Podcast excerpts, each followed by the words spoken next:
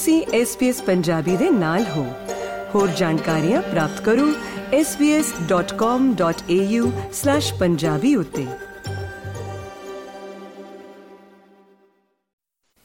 You're with SBS Radio. Meta tech ਸਮੂਹ ਹੁਣ ਆਪਣੇ ਸਟਾਫ ਦੀ ਕਟੌਤੀ ਕਰਨ ਜਾ ਰਿਹਾ ਹੈ। ਮੈਟਾ ਤੋਂ ਪਹਿਲਾਂ ਇਸ ਦੇ ਵਿਰੋਧੀ ਪਲੇਟਫਾਰਮ ਟਵਿੱਟਰ ਨੇ ਵੀ ਕੁਝ ਅਜਿਹਾ ਹੀ ਕੀਤਾ ਸੀ। ਫੇਸਬੁੱਕ ਅਤੇ ਇੰਸਟਾਗ੍ਰam ਦੀ ਮਾਲਕ ਕੰਪਨੀ ਮੈਟਾ ਵੱਲੋਂ 11000 ਨੌਕਰੀਆਂ ਦੀ ਕਟੌਤੀ ਕੀਤੀ ਜਾ ਸਕਦੀ ਹੈ, ਜੋ ਕਿ ਇਸ ਦੀ ਵਰਕਫੋਰਸ ਦਾ ਕੁੱਲ 13% ਬਣਦਾ ਹੈ। ਇਹ ਫੈਸਲਾ ਇਸ ਸਾਲ ਇਸ ਦੇ ਸਟਾਕ ਦੀ ਕੀਮਤ ਵਿੱਚ 71% ਦੀ ਗਿਰਾਵਟ ਆਉਣ ਤੋਂ ਬਾਅਦ ਲਿਆ ਗਿਆ ਹੈ। ਪੇਸ਼ ਹੈ ਜਸਦੀਪ ਕੌਰ ਗਿੱਲ ਦੀ ਜ਼ੁਬਾਨੀ, ਇਹ ਖਾਸ ਰਿਪੋਰਟ।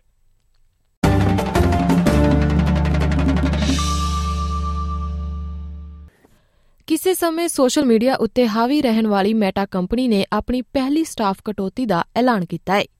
ਇੱਕ ਕੰਪਨੀ ਵਿਆਪੀ ਈਮੇਲ ਵਿੱਚ ਸੀਈਓ ਮਾਰਕ ਜ਼ਕਰਬਰਗ ਨੇ ਕਿਹਾ ਹੈ ਕਿ ਉਹਨਾਂ ਨੇ ਸੋਚਿਆ ਸੀ ਕਿ ਮਹਾਮਾਰੀ ਨਾਲ ਤਕਨੀਕੀ ਵਿਭਾਗ ਉੱਤੇ ਖਾਸ ਪ੍ਰਭਾਵ ਨਹੀਂ ਪਵੇਗਾ ਪਰ ਉਹ ਗਲਤ ਸਨ। ਉਹਨਾਂ ਨੇ ਇਸ ਈਮੇਲ ਵਿੱਚ ਹੋਰ ਕੀ ਕੁਝ ਲਿਖਿਆ ਹੈ ਆਓ ਸੁਣਦੇ ਹਾਂ।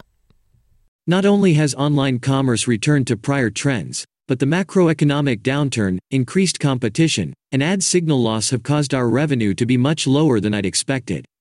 I got this wrong, and I take responsibility for that.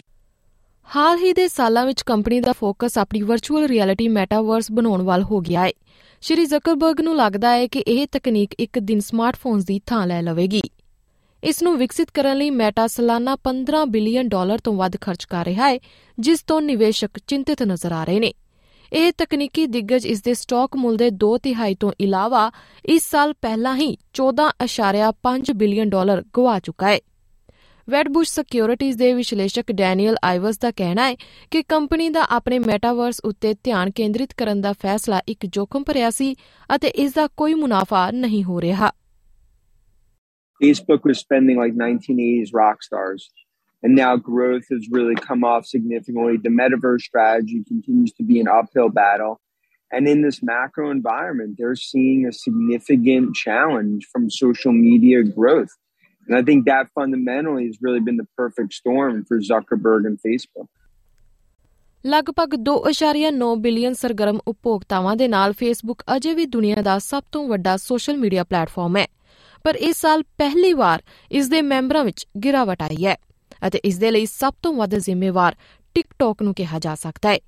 ਚੀਨ ਦੇ ਇਸ ਵੀਡੀਓ ਪਲੇਟਫਾਰਮ ਨੇ ਮਹਾਮਾਰੀ ਦੀ ਸ਼ੁਰੂਆਤ ਤੋਂ ਹੀ ਹੈਰਾਨੀਜਨਕ ਪ੍ਰਸਿੱਧੀ ਹਾਸਲ ਕਰ ਲਈ ਸੀ। ਟੈਕਨੋਲੋਜੀ ਲੇਖਕ ਮਾਈਕਲ ਮੈਲੋਨ ਦਾ ਮੰਨਣਾ ਹੈ ਕਿ ਜੇਕਰ ਕਿਸ਼ੋਰਾਂ ਅਤੇ ਨੌਜਵਾਨਾਂ ਦੀ ਰੁਚੀ ਬਾਰੇ ਗੱਲ ਕਰੀਏ ਤਾਂ ਫੇਸਬੁੱਕ ਲਈ ਬਾਕੀ ਸੋਸ਼ਲ ਮੀਡੀਆ ਪਲੇਟਫਾਰਮਾਂ ਦਾ ਮੁਕਾਬਲਾ ਕਰਨਾ ਔਖਾ ਹੈ।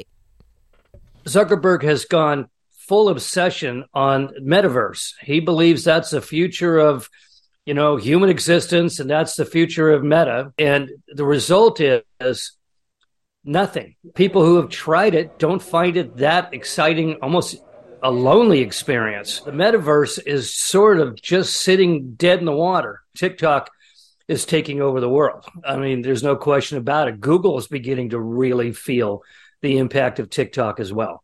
So I think he didn't get the next big thing for kids. ਇਹ ਮੰਦੀ ਉਦਯੋਗ ਪੱਧਰ ਉੱਤੇ ਦੇਖੀ ਗਈ ਹੈ ਹਾਲ ਹੀ ਵਿੱਚ ਟਵਿੱਟਰ ਨੇ ਆਪਣੇ ਕੁੱਲ ਕਰਮਚਾਰੀਆਂ ਵਿੱਚੋਂ ਅੱਧੋ ਅੱਧ ਦੀ ਕਟੌਤੀ ਕਰ ਦਿੱਤੀ ਹੈ ਅਤੇ ਮਾਈਕਰੋਸਾਫਟ ਤੇ ਸਨੈਪਚੈਟ ਅਤੇ ਨੈਟਫਲਿਕਸ ਨੇ ਵੀ ਹੁਣ ਵਾਪਸੀ ਕੀਤੀ ਹੈ ਸ਼੍ਰੀਮਾਨ ਆਈਵਸ ਦਾ ਕਹਿਣਾ ਹੈ ਕਿ ਅਜੇ ਹੋਰ ਵੀ ਕਟੌਤੀ ਹੋਣ ਦੀ ਸੰਭਾਵਨਾ ਹੈ I think this is the beginning of what's going to be much broader layoffs across Silicon Valley and tech. Some darker days ahead as this recession's on the doorstep. It just shows the recession. It's not Teflon like in terms of big tech. They're going to see the challenge, and that's what you're seeing play out today.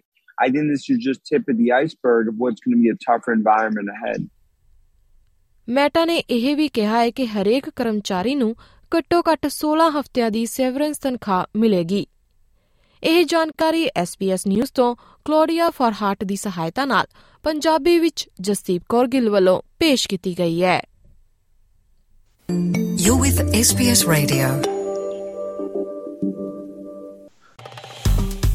Facebook ਉਤੇ SBS Punjabi ਨੂੰ like ਕਰੋ, ਸਾਂਝਾ ਕਰੋ ਅਤੇ ਆਪਣੇ ਵਿਚਾਰ ਵੀ ਪ੍ਰਗਟਾਓ